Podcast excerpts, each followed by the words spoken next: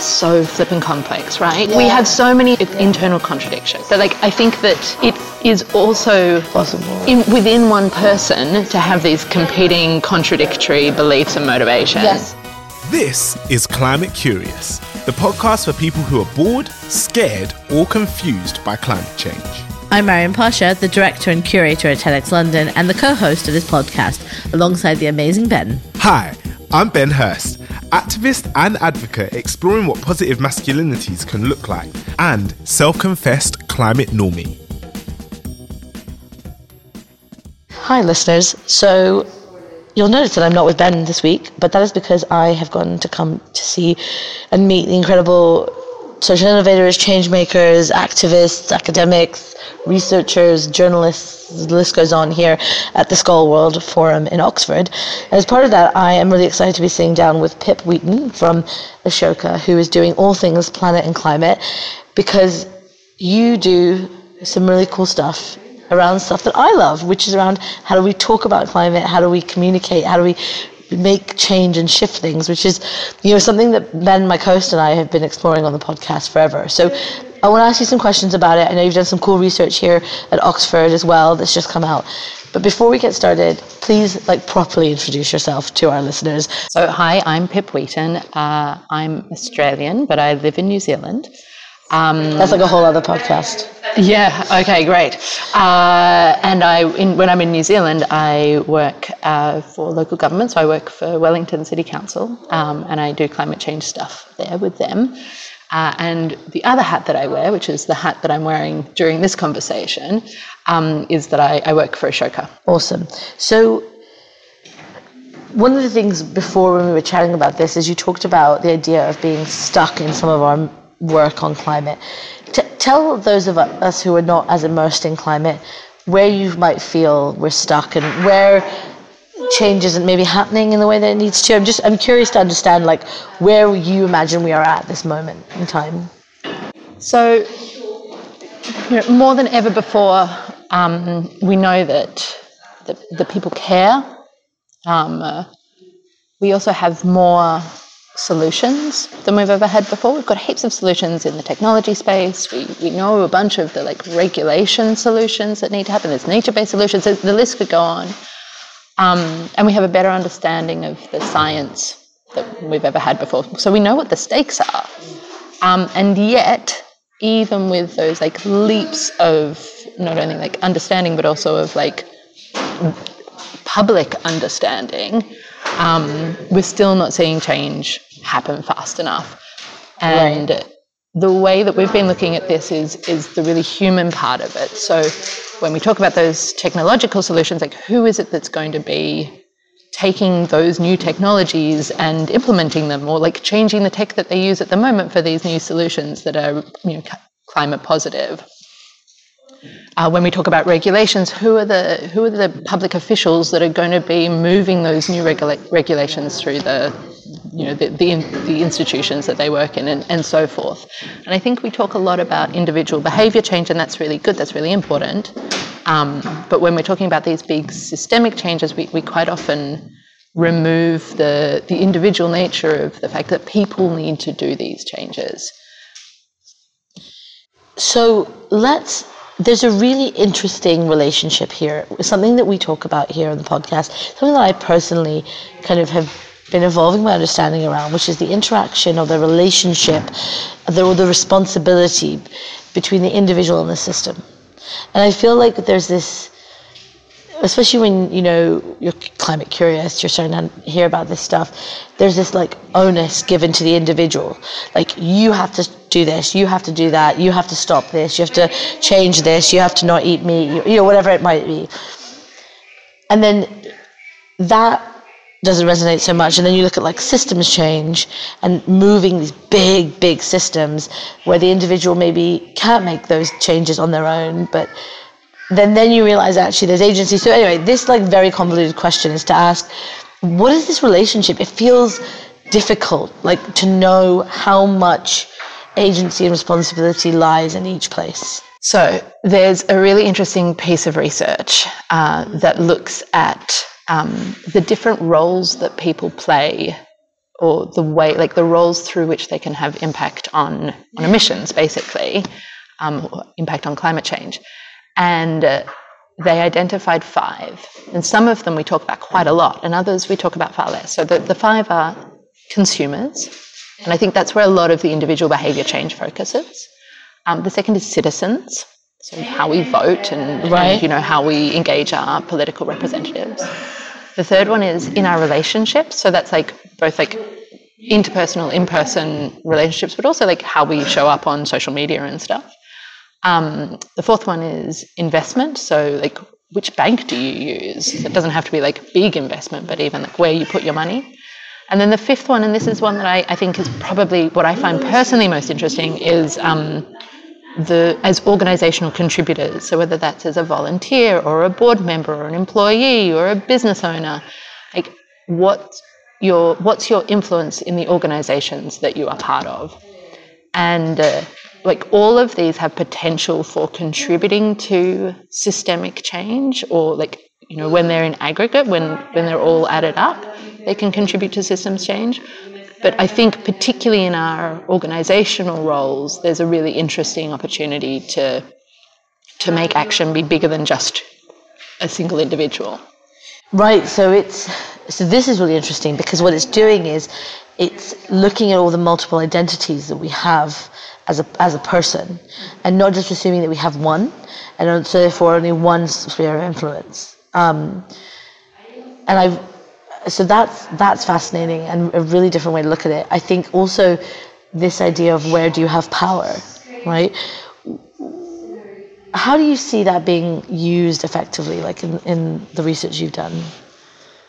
So in the, in the research, we we looked at such a diversity of different approaches. So we, you know, it was everything from um, working with uh, fishing communities, um, you know, like subsistence fishing communities, or um, and helping them like become, uh, you know, stewards of the of the um, of the ecosystem, uh, smallholder farmers. Um, you know, neighbourhoods in Birmingham in, in the UK, um, uh, like and big corporates, like you know, sustainability managers, or even just like normal employees in, in big corporates. And I think that like it's interesting because like obviously each of those has different access to different types of powers and different levers and different influence.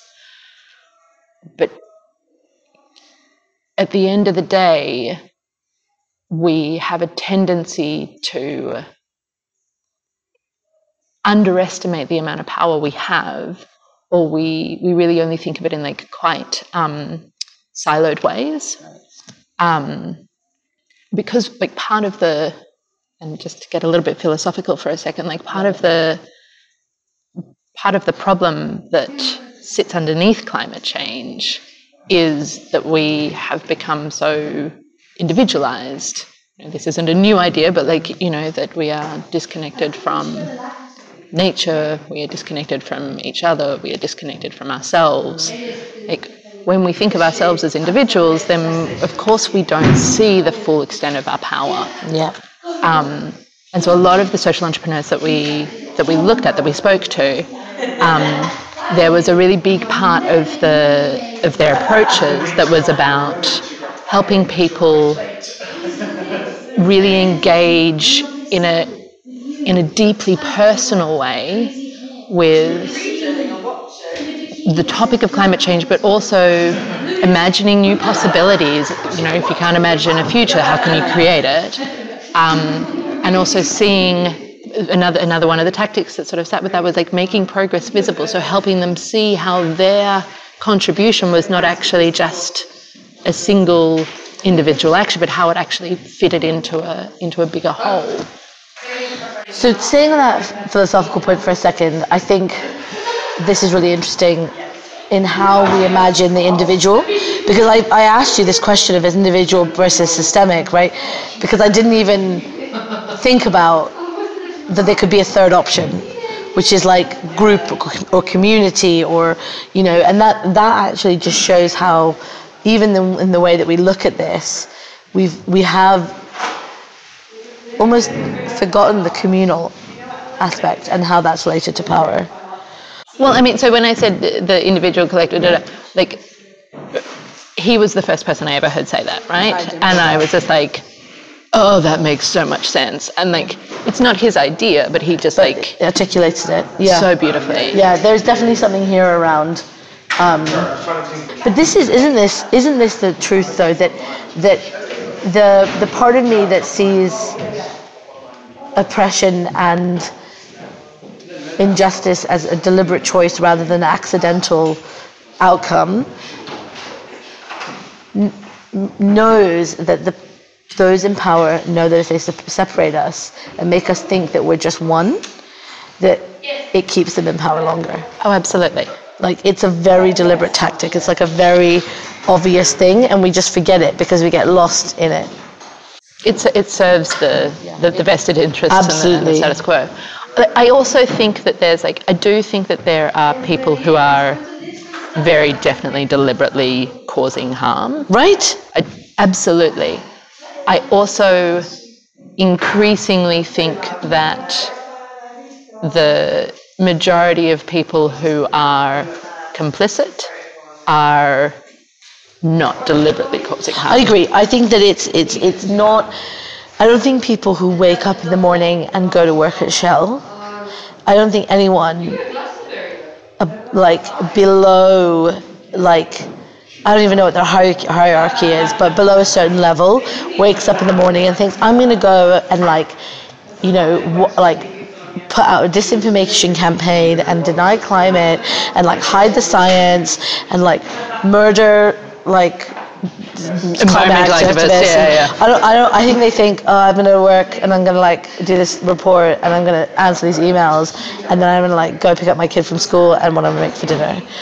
And and that's the insidious nature of the system we're in is that those people actually don't like what are we supposed to do just like tell them not to work like they can't they have to so it's not even that, like but then I think above a certain level you're making an active choice like I think that there's an, above a certain level where you are making a decision because you could actually work somewhere else and you could do something else that would allow you to still have this quality of life that wasn't actually actively destroying the planet Well, no, I also think it is. Humans are so flipping complex, right? Yeah. We have so many Yeah. internal contradictions.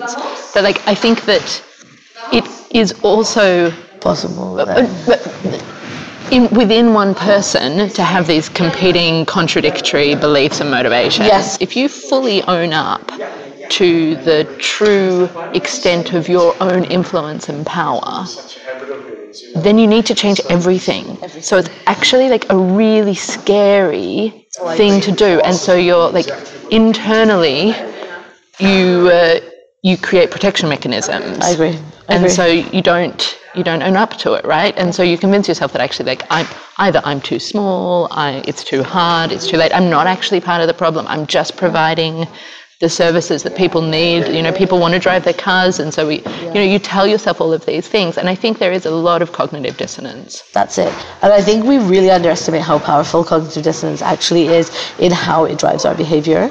So when I think about this stuff, I quite often find it useful to like pull up examples of people that I have worked with or have known and have like engaged with them around climate change because like all of this is about making it personal, right? Like, And so actually having ideas of specific individuals who have struggled or not made decisions or have made decisions in ways that are useful, I find really helpful to then try and go, okay, so what would they need? Yeah. And so, this one person I'm thinking of in particular, um, they are in a position of huge influence. The the really interesting thing for me when I was when I was working with this person was to see how often we would get so close to doing something like transformative, and then like at the eleventh hour, they would get cold feet, and there would always be a really like convenient reason Wow. why we couldn't do the really bold thing. Wow. And one of the things that it taught me, which like which I carry through into my work now, is that like sometimes the work is to make courageous decisions not feel courageous. Like actually to Oh, like interesting. de-risk these things for the for the people who who need to be doing things differently. Before we continue, we wanted to tell you about the second best climate podcast. I'm joking, I'm joking. We wanted to tell you about a podcast that we absolutely love. Seriously, we love it. It's called Outrage and Optimism. It's a useful weekly guide for anybody wanting to make sense of the complexity of the climate conversation. So, whether you're suffering from climate grief or anxiety, guilty, or you are already fired up, full of hope, and ready to take action, or even if you're like somewhere in between, like most of us are, this podcast will help you navigate your feelings of outrage and of optimism and leave you feeling informed and inspired. It's hosted by one of our personal heroes, Christiana Figueres, and some other guys. No, I'm joking. And some pretty cool people, Tom Rivett Carnac and Paul Dickinson. And the trio will be sharing their expertise, their insights, and their humor with the world's climate thought leaders. Search Outrage and Optimism wherever you get your podcasts. We would definitely, in fact, take this as our recommendation that you check it out. And remember, stay curious. So I've heard this, you know, where people talk about like the social cover that politicians need to be able to take the actions, or how, you know, um, uh, someone I worked with was talking about the, the letter that all those businesses wrote to President Biden when he came into office, saying, like, you know, it was like in the Wall Street Journal, right? And it was like all of these big, big American companies saying, take climate action.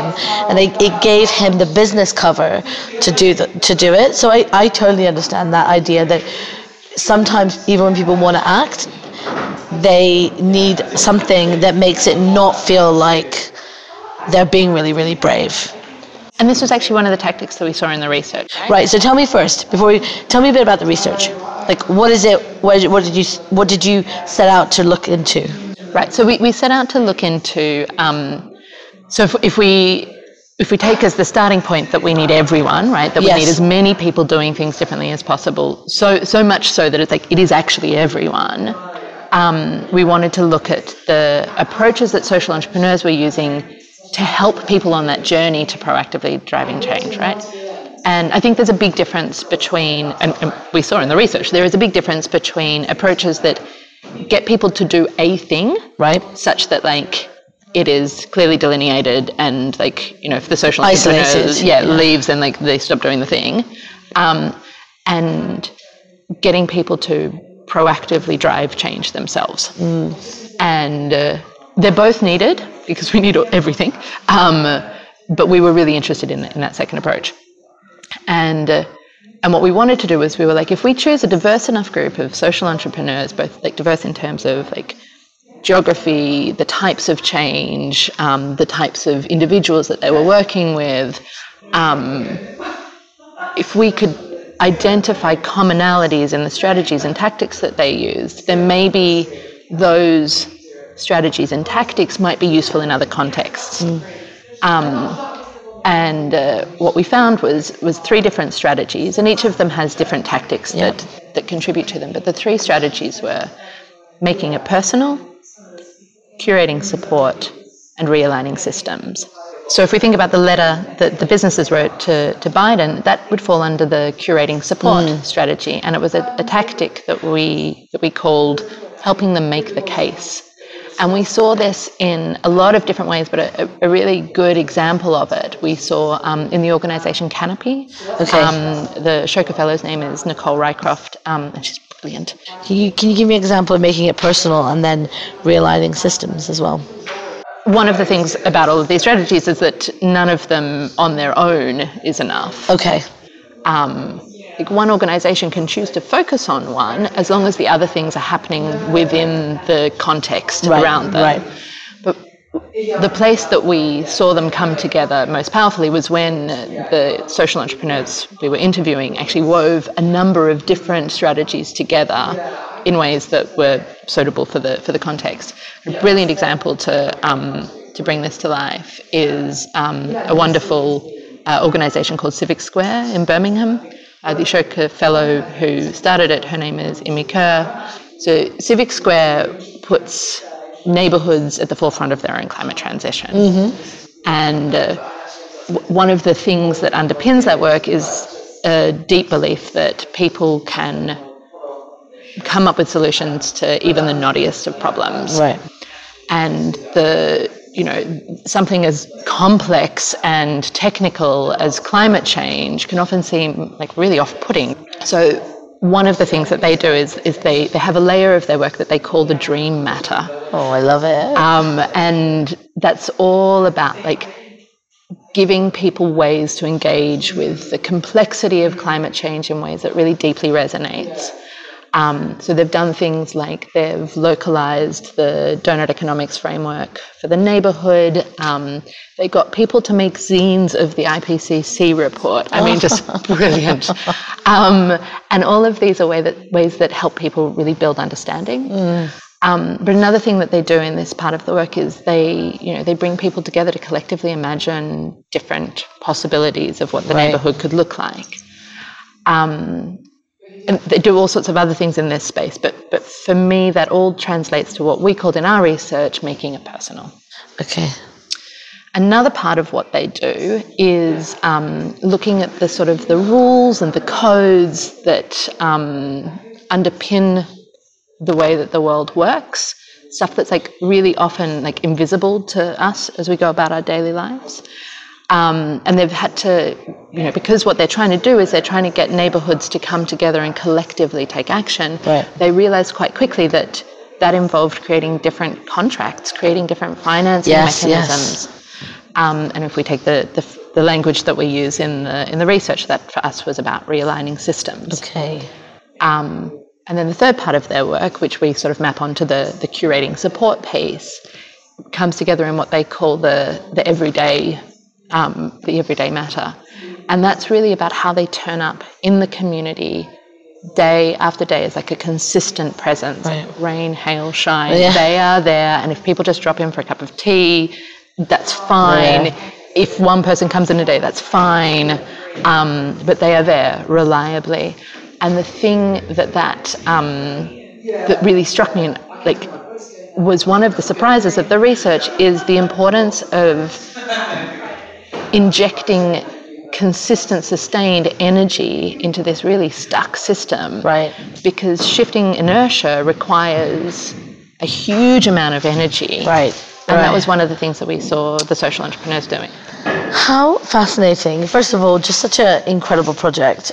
So, those findings, I think, really are clear for me when I think about how like organizations can or communities can show up in this and the things like the tools that they can use and the techniques they can use to bring about change right? Because that's what that, that if i'm hearing right like that's what these three things do right is they actually let, help us get unstuck. They move us faster in a more sustainable equitable and like durable way. How do I, or if someone is listening, how do I do this? How do I implement this when I do feel like I'm this sole individual? What is, like, have there been, you know, in the entrepreneurs with Ashoka that you've, you've, you know, the social entrepreneurs at Ashoka that you've, you've been researching, or just in general since you've come out with these findings? How does that, how has that manifested? How have you thought about that? So the, the thing that I think is um, important here is that this is in relation, right? So the social entrepreneurs that we were that we were studying, they were activating other people, right? Right. And so it was in relationship with others. Right, right. So the way that we've been thinking about these findings is that we want them to be useful to other people who are trying to shift people that they are in relationship Right, with, whether right. it's um, in community, in businesses, in what. when I was listening to you, I was thinking to myself, you know, I bet you there are people who really want to, because I think that, like, I'm going to speak on behalf of my co host here, but, you know, when Ben and I started on this journey together, I was a little bit further down the climate path than him, but not much. And so we've been on this like two and a half year journey together. And so now I think actually about uh, in terms of in relation to the people in our lives people do come and talk to us or we do try actively go talk to people about climate and so actually i think there will be people listening who are similarly starting to have that light bulb moments and starting to want to talk to people around them and and it can be tough if the people around you are like whatever and this is feels like it gives people some real practical how information. Yeah, and I think the like the core of it when when you're thinking about the one-on-one relationship Right. with with people that you that you care about that you're in like a sustained relationship with um, i think it's about speaking to emotions Yep. um, This is that. That's the mainly under making it personal, yeah right? exactly um, you know climate change is such a technical topic but when we talk about the technicalities you trigger this frame of like well experts need to fix this Yes. and I'm not an expert. And if you talk about it in terms of like the catastrophic impacts, if you don't then have a clear call to action, you can trigger this like doom and gloom, it's too big, it's too Yes. late um, frame. And so I think that if you can tap into the emotions, which, you know, it's, it's not to say that that won't necessarily include Mm. some fear, but tap into the, the other emotions too, like care. Care Mm. is such a powerful one. What are the people and places and things that you care about? yeah. And for me, I often think that climate action is a form of care. That's so beautiful. Yeah.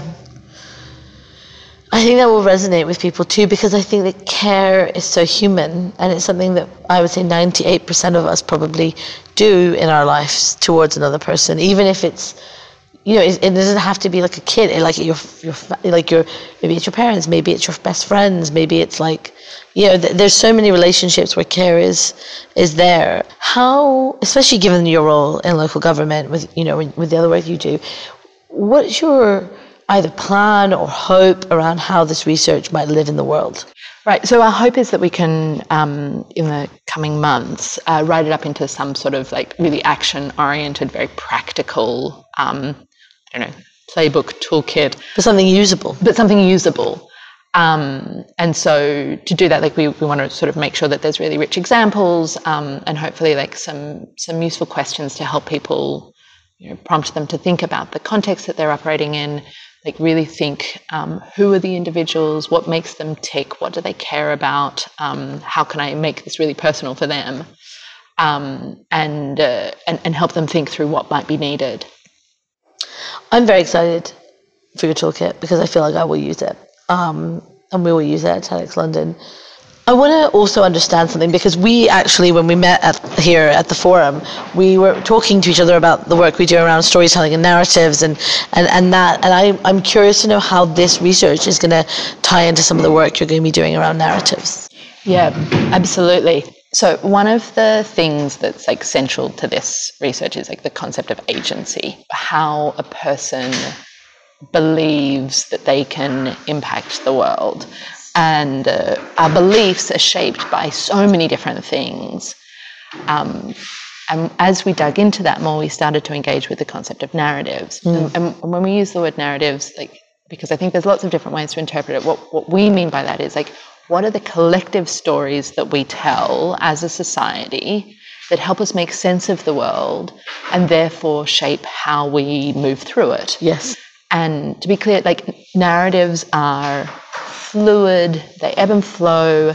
We can have like internally inconsistent narratives Yeah. that we believe at any one time. Like it's really fascinating. Um, but one of the pieces of research that I that I came across showed that um, specifically for climate action, Yep. people's belief about whether or not change was possible was the biggest determinant of whether or not they acted. And so at the moment, we are in this, this point in time where the dominant narrative is around doom and gloom.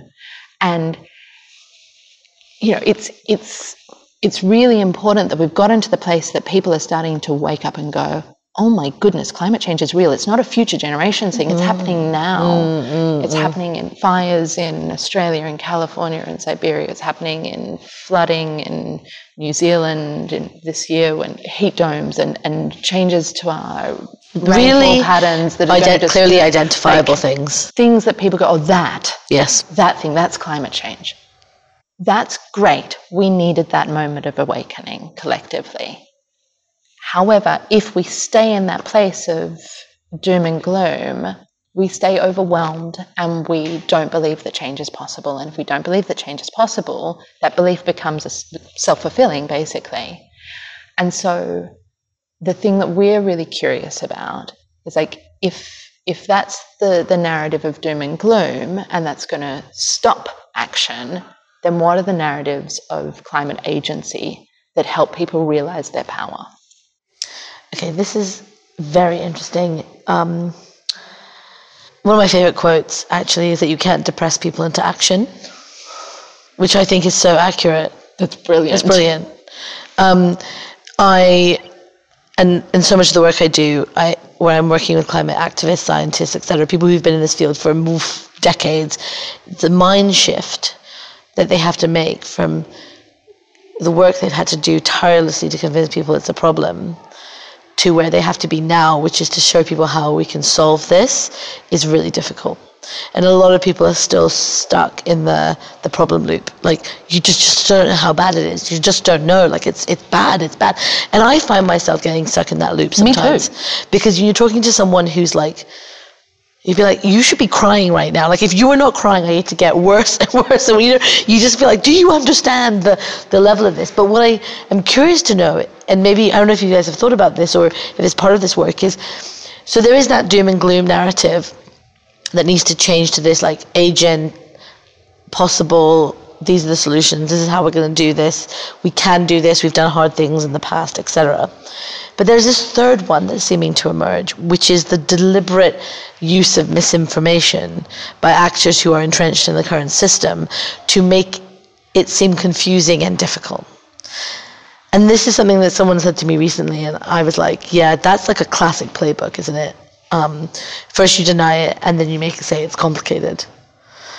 How does this? How does that play out into the, all of this? there is the most brilliant academic article called The Discourses of Climate Delay Oh, that has I like it already. been turned into my favorite cartoon image that has like so they basically they found 12 archetypes of the like the different arguments of delay the discourses of delay and a cartoonist turned each of those 12 into like a caricature person Incredible. it's the most awesome image.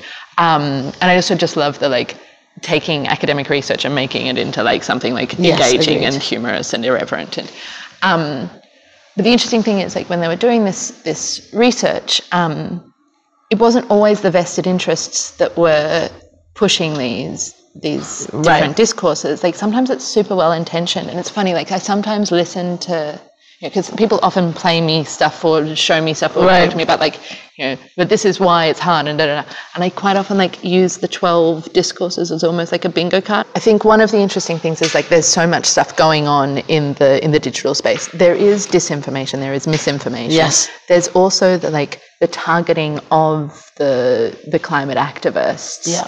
In ways that make them feel like the cost of taking action is too high personally. Yeah. So things like doxing or like you know threats of real world harm. Yeah. Um, that's real and like you know when we were talking earlier about like you know m- most people are just you know they're they're actually it's just cognitive dissonance or they're just sort of doing their job or whatever. That stuff doesn't come from that. That stuff actually comes from people who are Oh, yeah, trying to create deliberate harm in the world.